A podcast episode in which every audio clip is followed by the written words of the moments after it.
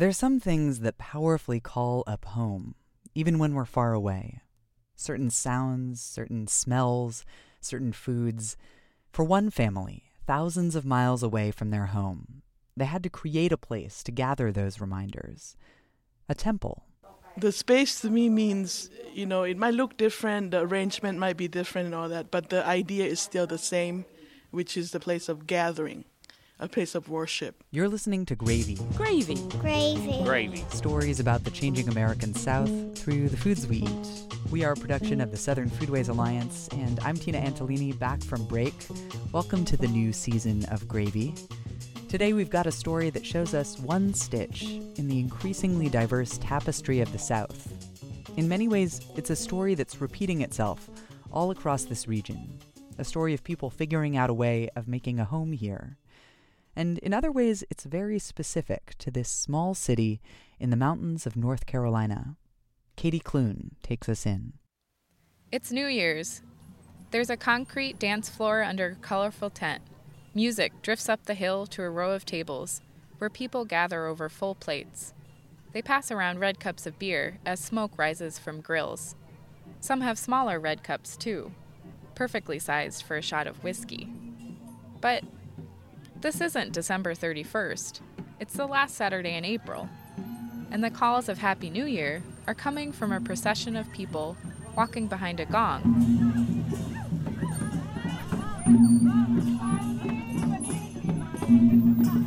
Just in front of them, a truck drives slowly, pulling a trailer of nine girls. They're dressed as princesses, but inside the truck sit three monks wrapped in saffron robes. That's because I'm at Wat Lao Sayapum, a small Buddhist temple tucked into the hilly countryside outside of Morganton, North Carolina. The temple is in a double wide trailer and a carport off a winding road in the Blue Ridge foothills. We're celebrating Lao New Year, or Pi Mai. According to the Buddhist lunar calendar, the New Year comes in April, at the end of a long, hot, dry season. This celebration marks the beginning of the rainy season. In Laos, Pi Mai is a three day festival with people squirting water guns and emptying buckets on each other in the streets. On this Saturday in Morganton, kids have shaving cream, not water guns, which is good because it's still chilly. So, how did I find myself toasting to Pi Mai in the North Carolina mountains? And how did this temple get here in the first place? Sabadi tuk tuk tan, ti kaulop le naptu. Kapaja su Dan Clune. That's my dad, Daniel Clune. He's the U.S. ambassador to Laos. And we are excited about getting to know Laos. We want to visit the many beautiful temples, explore the Mekong, see the spectacular mountains, and enjoy your culture and delicious food. Not to mention the famous beer Lao. Kopjai Lai Lai, Sokti. My parents moved to Vientiane, Laos's capital, in September 2013, just as I moved to Chapel Hill to begin my master's in folklore at the University of North Carolina. The last time I learned of Laos was in a college art history class, so my dad filled me in on his new post. Laos is a small country in Southeast Asia, about the size of the state of Oregon, with 6 million people, bordered by Burma, China, Vietnam, Thailand, and Cambodia. Americans aren't so familiar with Laos, but the history of this Asian country, nearly 9,000 miles away, is intimately tied to our own history. During the Vietnam War, the United States conducted a separate war in Laos, sometimes referred to as the Secret War, which involved a heavy bombing campaign against the Ho Chi Minh Trail and North Vietnamese troops operating on the plain of Jars. In 1975, the Pathet Lao Communist forces took over the government of Laos. They embraced policies that isolated the country. They put severe restrictions in place, banning Western dress and private trade. Over the next decade, 10% of Laos's citizens left the country as refugees. Many of the Lao who had fought with the United States fled the country, uh, many across the river to Thailand, and eventually were given refugee status in the United States, Australia, and France. At this point, there are roughly 600,000 Lao Americans living in the U.S. Many of them live in St. Paul, Minnesota, and in the Sacramento, Fresno, and Merced areas of California. But some of those Lao didn't stay in Minnesota and California. It turns out southern states are home to some of the fastest growing populations of Southeast Asian immigrants in the U.S. For many people who initially settled elsewhere, the rural, green, hilly landscapes of states like North Carolina and Arkansas recall the lush mountains of Laos, Cambodia, or Vietnam, and many people are making a second migration to the south. I like it peace, quiet, and then when you have a young kid, you should raise the kid over here. No crime, no drugs. That's Air CK Amala Tirada, who goes by Air. She lives in Morganton now. Air fled Laos when she was just 14 years old, leaving behind her family for a shot at more freedom in another country. She swam across the Mekong River at night. She was trying to make it to Thailand. Because at that time I don't have any money, not even a dollar or penny. But I didn't think about that when I cross over there, how I'm going to be survive. I never think about that time because I mean I'm young. I just follow with the folk, you know. They everybody say, okay, let's go, let's go, you know. I didn't think about it's to be the harder life when I cross to the uh, Mekong River to Thailand. What she learned when she made it to Thailand was that life as a refugee was very, very hard. I slept on the ground. You know, I don't have even a pillow or blanket. I just lay on the ground. She learned something from the hardship of that time. As long I have a rice, I know I can fix it to make it dinner. I can be survive without meat or whatever. I learned from uh, in Thailand. In Thailand, I have like one egg. We eat like three people. One egg, feeding three people. Air is part of the extended Papaibun family, who have been my guides to Lao life in the U.S., and will be ours for this story too. I first met Toon Papaibun, whose younger brother No is married to Air's sister Me. Catch that? It's a big family. When we met, Toon had no idea my dad was ambassador to Laos. it took me by surprise just a little bit, and I call everybody I know. Like Air, Toon escaped Laos as a young girl. Her family's story is deeply tied to their country's tumultuous history. In 1974, her father La Papaibun was assassinated in the months leading up to the Pathet Lao takeover. Toon left on May 30th, 1980, and arrived in Los Angeles on January 13th, 1981. She says she'll never forget those dates. I was just enrolled in high school, first year in high school. Uh, I didn't know any English. That was the first uh, barrier, if you will, as a newcomer. You didn't know any English, though. But I was. I set it my goal that I was going to learn the language in eight months, and I did. She was the first in her family to leave Laos, and it was lonely. There was letter writing, a lot of letter writing. I remember getting letter every month from my mom. Back then there was no internet, no phone, no. I would go in the bathroom because I always cry. Go in the bathroom. I didn't want anybody to see me cry, and I, I would rip it open right away and read really fast, and come back and read it again. For six years, Toon was by herself in the U.S. As her family saved enough money, her mother sent her brother and sisters, one by one, to join Toon. In 1987, Toon's older sister came to the U.S. It was incredible. I remember the first thing she did for me was that I remember so vividly was she threw me a 21st birthday party, and nobody has has thrown me a party before. She was able to do that for me. After graduating from her Los Angeles public high school, Toon earned a BA and an MA in English, all while steadily helping her two sisters, brother, mom, and stepdad leave Laos for the US. In 1994, Toon's sister Daraphone, she goes by Dara, got married, and she and her husband were looking for a new place to live. We were in Connecticut, and me and, and Di just driving down, to see where we want to stay. So we passed by so many states, you know, from the up north all the way here. So we were gonna go to Florida, we didn't get to go, so we stopped here. So we love everything here. It's a small town happy. something about Morganton felt familiar. It looked just like my homeland because I can't go back anytime soon, you know. So I had to find some place where it feel like a homey, you know. The young couple found work at a textile plant. Once Dara's first daughter, April, was born, the rest of the family had a reason to move to North Carolina, too.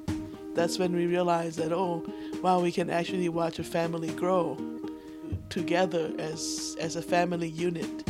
And April was the seed that actually made that happen. By 2003, all the Papaiboons Batoon's older sister were reunited in Morganton. After being separated for over two decades, their daily togetherness feels like a triumph over tragedy. We never take a day for granted where you're four miles apart. You know, you can have lunch or dinner at, at, at a drop of a hat. And I think for for a big country like this, that's kind of rare for, for family to be able to do that. Everything we do, we do together as, as a family, as, as a unit. But being here together turned out to be just the first step in making this place their home.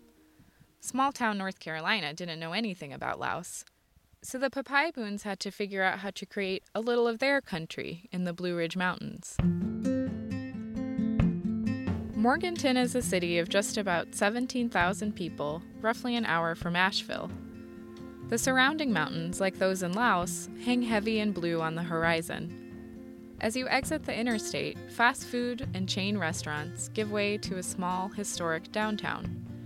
Victorian homes and a cream colored courthouse tell of an affluent past.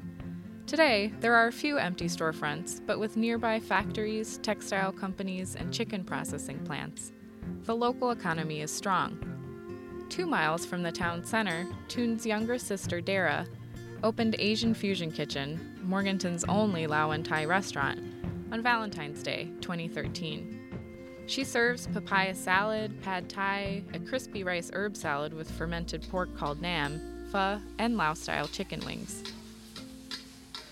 But the local community took some educating. So when I say I'm Lao, they don't know who I am. They don't know where I come from. I pull out the that, you know, Thailand, Vietnam, here I am Lao, you know, and I hate that. It's no small feat to bring Laos to Morganton. The population here is about 70% white, and only about 2% of people have Asian heritage. Most of the Asians in and around Morganton are Hmong, not Buddhist Lao like Toon. The Papaiboons are one of about 40 Lao Lum or Buddhist families in the area. They are a minority within a minority, which can be difficult. Dara says most Morganton residents approached Lao food with skepticism. Before, they don't have no clue. They don't have no, they're afraid to eat Lao food or Thai food because they think it was spicy. So by introducing to them, I just, you know, a little bit, a little bit. And then I would say a lot of people know about Lao now more than before. That was the first place I had pho, and I enjoyed it so much. And I would go once a week, and the next thing I was going two times a week because I thought I've got to help keep this restaurant going. That's Pam Rotes, who was born and raised here in Morganton. And the next thing I started meeting the fam- uh, Mimi, the waitress, um, who would wait on me, and uh, they started knowing, getting to know me, and knew I was going to order pho. And uh, the next thing I was meeting Dara, and, and that's, uh, that's where I went uh, looking for pho and found a family. Pam is now so close with the Papaiboons that she traveled to Laos with them last summer. But she knows that to some degree, she's an outlier in this part of North Carolina. She remembers growing up here what the attitude about Asian immigrants was. Back uh, in uh, when I was in high school, the late late 70s, 78, 79, we started seeing an influx of the Hmong community. Well, the the sad part of the things that I remember was don't let your dog out, and that's the sad part because that was um, the only perspective that this community had because probably no one had never been to a to an Asian country was they believed everybody ate their pets. That pets to us, but food to them. The Papaiboons have had to correct these kinds of misunderstandings too. Like many Lao in the area, Air works at a factory where she is one of the only people from her country. She remembers one particular day when a coworker came up to her. I walk around, you know, because I do the inspect. So one day the lady like asking me, "Oh, Air, you have pretty necklace." And I said, "Yes, thank you." I said, and then she asked me, "What is it?" I said, "Buddha." Oh, stay away from me! You are evil. Evil, because she was wearing a Buddha necklace. I said, please. And then I come here to work. I didn't come here for about legend. I Yeah. told her, if you don't like, don't say a word. I told her. And then she's mad at me. I don't care. I believe who I am. And religion has also proved an important part of Air's life here in the U.S. As Air, Dara, Toon, and others are navigating the hard work of playing de facto ambassadors for their country, they've needed a place to provide comfort and spiritual sustenance in rituals both familiar and reinvented. Coming up, the temple they built to provide that, translating the food of Laotian Buddhist religious practices in North Carolina, and a threat to the temple's future. That's ahead. So, we often tell you about the good work of the Southern Foodways Alliance. The SFA's newest oral history project is called Bluegrass and Birria, and it documents Mexican food in Kentucky. The latest film, Peregrine Farm, profiles North Carolina farmers Alex and Betsy Hitt. And this podcast's sister publication, also called Gravy, publishes original writing that merited our joint James Beard Award for Publication of the Year. The SFA shares a lot of our work freely. You can access films, oral histories, event lectures, and written resources online. But if you want a print subscription to Gravy, that award winning quarterly, you need to be an SFA member. And along with the subscription, annual membership brings a host of other benefits. They're all listed at southernfoodways.org. We invite you to become a member and join us at the welcome table. And now back to Katy Clune in North Carolina. Temples in Laos define neighborhoods, and they are at the center of family traditions and daily rituals. The Lao and Morganton had altars in their homes, but as the community grew, they wanted to build a place to gather and honor their faith together. We are in a sim No, This is a sim.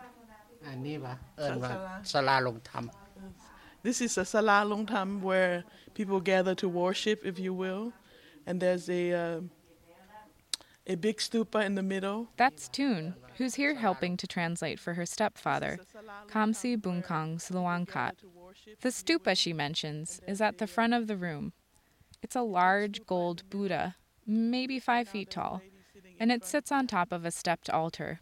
The altar gleams gold and orange, and there are layers of fresh flowers, candles, and sparkling green imitation Bodhi trees. This worship space is, in fact, a carport with red aluminum siding on the outside. But on the inside, it's completely transformed. There are soft carpets on the floor, and offerings line the walls. เอ่อวัดนี่ก็เป็นวัดตั้งใหม่แล้วก็อยู่อยู่ภูครับมีบรรยากาศดี We have um, ภูบ่เคย the มา biggest uh, Buddha stupa in, in around. Th- That's one of the major attraction of the temple. And also the temple is sit up on, on the hill in the Burke County area. It's beautiful. Toon's family, led by her stepfather Kamsi, helped establish Wat Lao Sayapum in 2003 in a rental home. A couple of years later, with community donations, they bought land 13 miles outside of downtown Morganton for this temple. A double wide trailer and a carport are not exactly the traditional settings for a temple back in Laos. The space to me means, you know, it might look different, the arrangement might be different and all that, but the idea is still the same, which is the place of a place of gathering, a place of worship. We come to the temple to pay respect, to to honor, to ask for blessing, and it's the same concept whether you're in Laos or not. Once you get to the temple, the practice is the same. The same, but of course different. For one, this temple only has one monk. Temples in Laos have many. You see novices in bright orange robes studying outside or taking care of the grounds. As Toon likes to say, in Laos, communities serve the temple. Here, the temple is serving the community. And so traditions at Wat Lao Sayapum sometimes have to be bent. In Laos, in the early morning, temple drums cut through the quiet dawn, beating to signal the start of Takbat. That's when the faithful gather their silver offering bowls, temple sashes, and foods, which always include the Lao staple, sticky rice, or khao niao. They sit in the streets and wait for monks to accept their alms. Takbat can also refer to donations offered at the temple. ตักบาตรอยู่เมืองลาวได้ย่างไปแต่บ่ได้ตักอยู่อยู่วัดได้ได้ตักอยู่วัดมีแต่ยามมีบุญ That's Nubat Silawangkat, Toon's mother. Toon helps translate for us. Takbat in Laos, unless there's an event, it's on the street. The monks would walk to different areas of the street to to go takbat. อยู่นี่บ่มีบ่ได้ไปย่างไปก็บ่มีคนเนี่ยอยู่นี่นะ ย่างเราได้สิย่างไปได้ And only when there's event at the temple where they would stay at the temple and then the takbat happened there. then here you can't do that because if you walk the street, nobody's gonna be there. Toons always loved this tradition, especially the part where you get treats back from the monks at the temple. That's what I like. You can get the little that bag, treat bags, candies, cookies, pastry, homemade pastry. Usually, there's a lot of homemade pastry. I always remember that when there's a test coming up, I would go and do the takbat, ask for blessing. That's what I remember as a child. Every time, you know, we always know that if there's a takbat going on, you see your classmate, that means that there's a test coming up. So we go and wish for wish for luck. but in Laos, it's seven o'clock in the morning. Takbat is very early in the morning. The Lao and Morganton have had to make some adjustments. At Wat Lao Sayapum, the Buddhist calendar is swapped for the American work week. Temple ceremonies typically happen at 10 a.m. and always on the weekend And without the early dawn ritual of monks walking the streets, Toon's parents rotate with two other families to deliver home cooked meals to the temple's monks. On Tuesdays and Thursdays, the monks prepare their own meals. Here's Toon's stepfather, Kamsi. มันบ่สู้มีบ่มี บ่มี เพราะว่ามันมันมีแต่ไทยบ้านมาเฮ็ดให้กินเด้ครูบาบ่บ่สู้มี In Laos, monk would never have to cook for themselves because, again, the community comes to the temple. The temple doesn't go to the community. Before offerings are given during Buddhist temple ceremonies, worshippers chant with the monks. In Laos, the melodic voices of many monks, from very young novices to venerated elders, drown out the community's chanting. In Morganton, the effect is just the opposite. There is sometimes just one monk, so older men assist with leading the ceremony.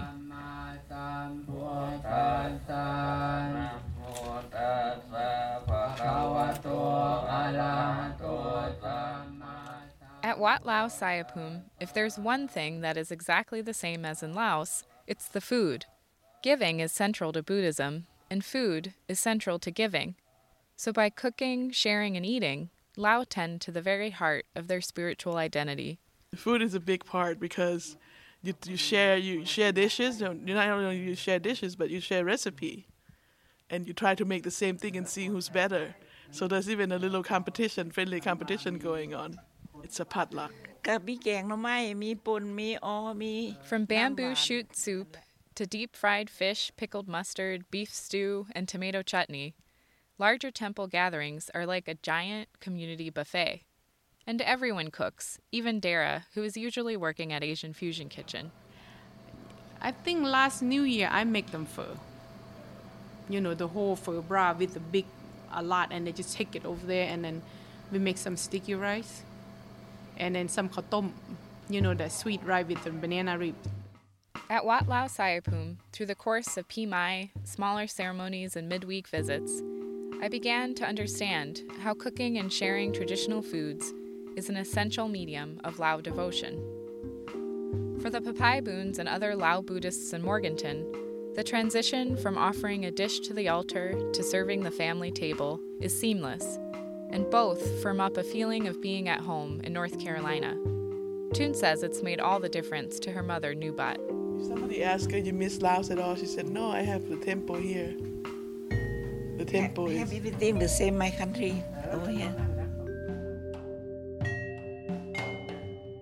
But now the community is grappling with another challenge how to get the temple up to code.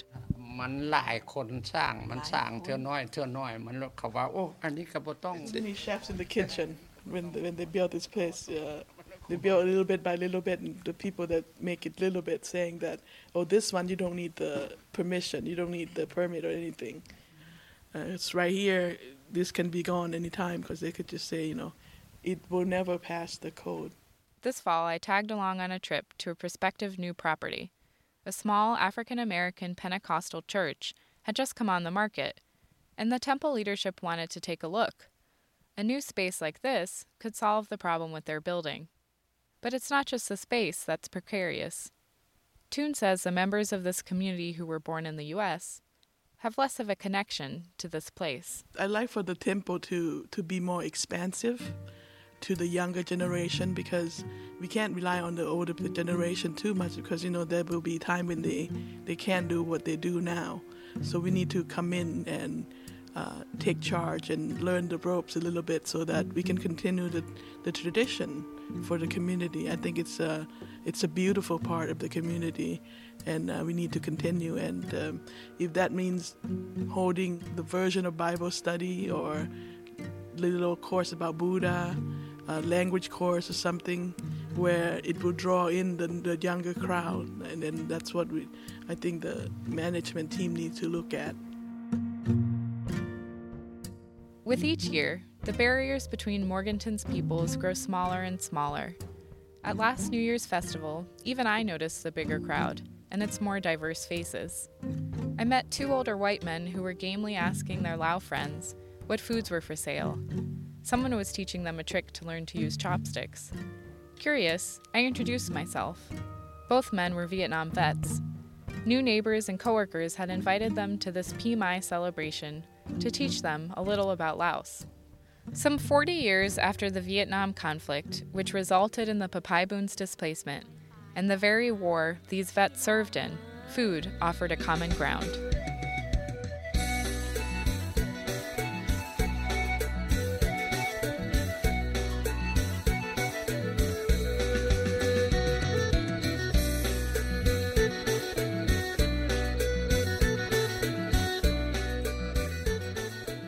Katy Clune is a multimedia producer and digital editor based in Durham, North Carolina. You can find pictures of the temple, the Papaiboons, and of Katy reporting in Laos. That's on our website, southernfoodways.org slash gravy.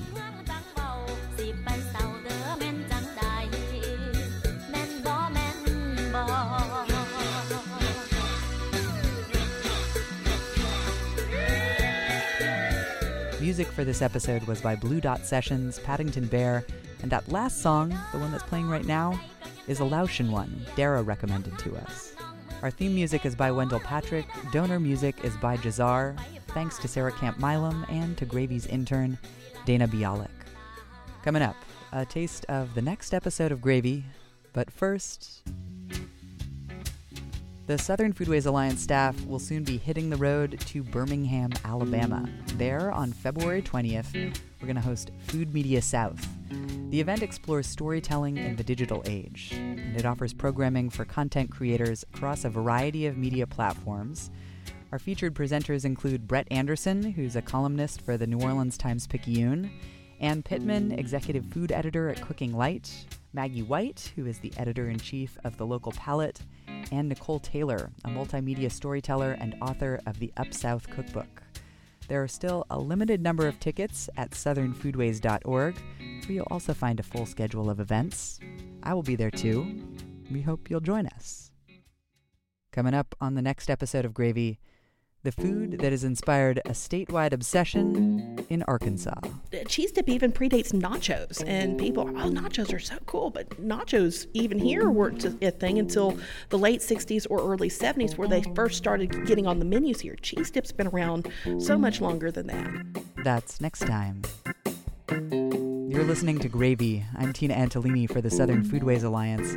And as you go about your daily life, please remember make cornbread, not war.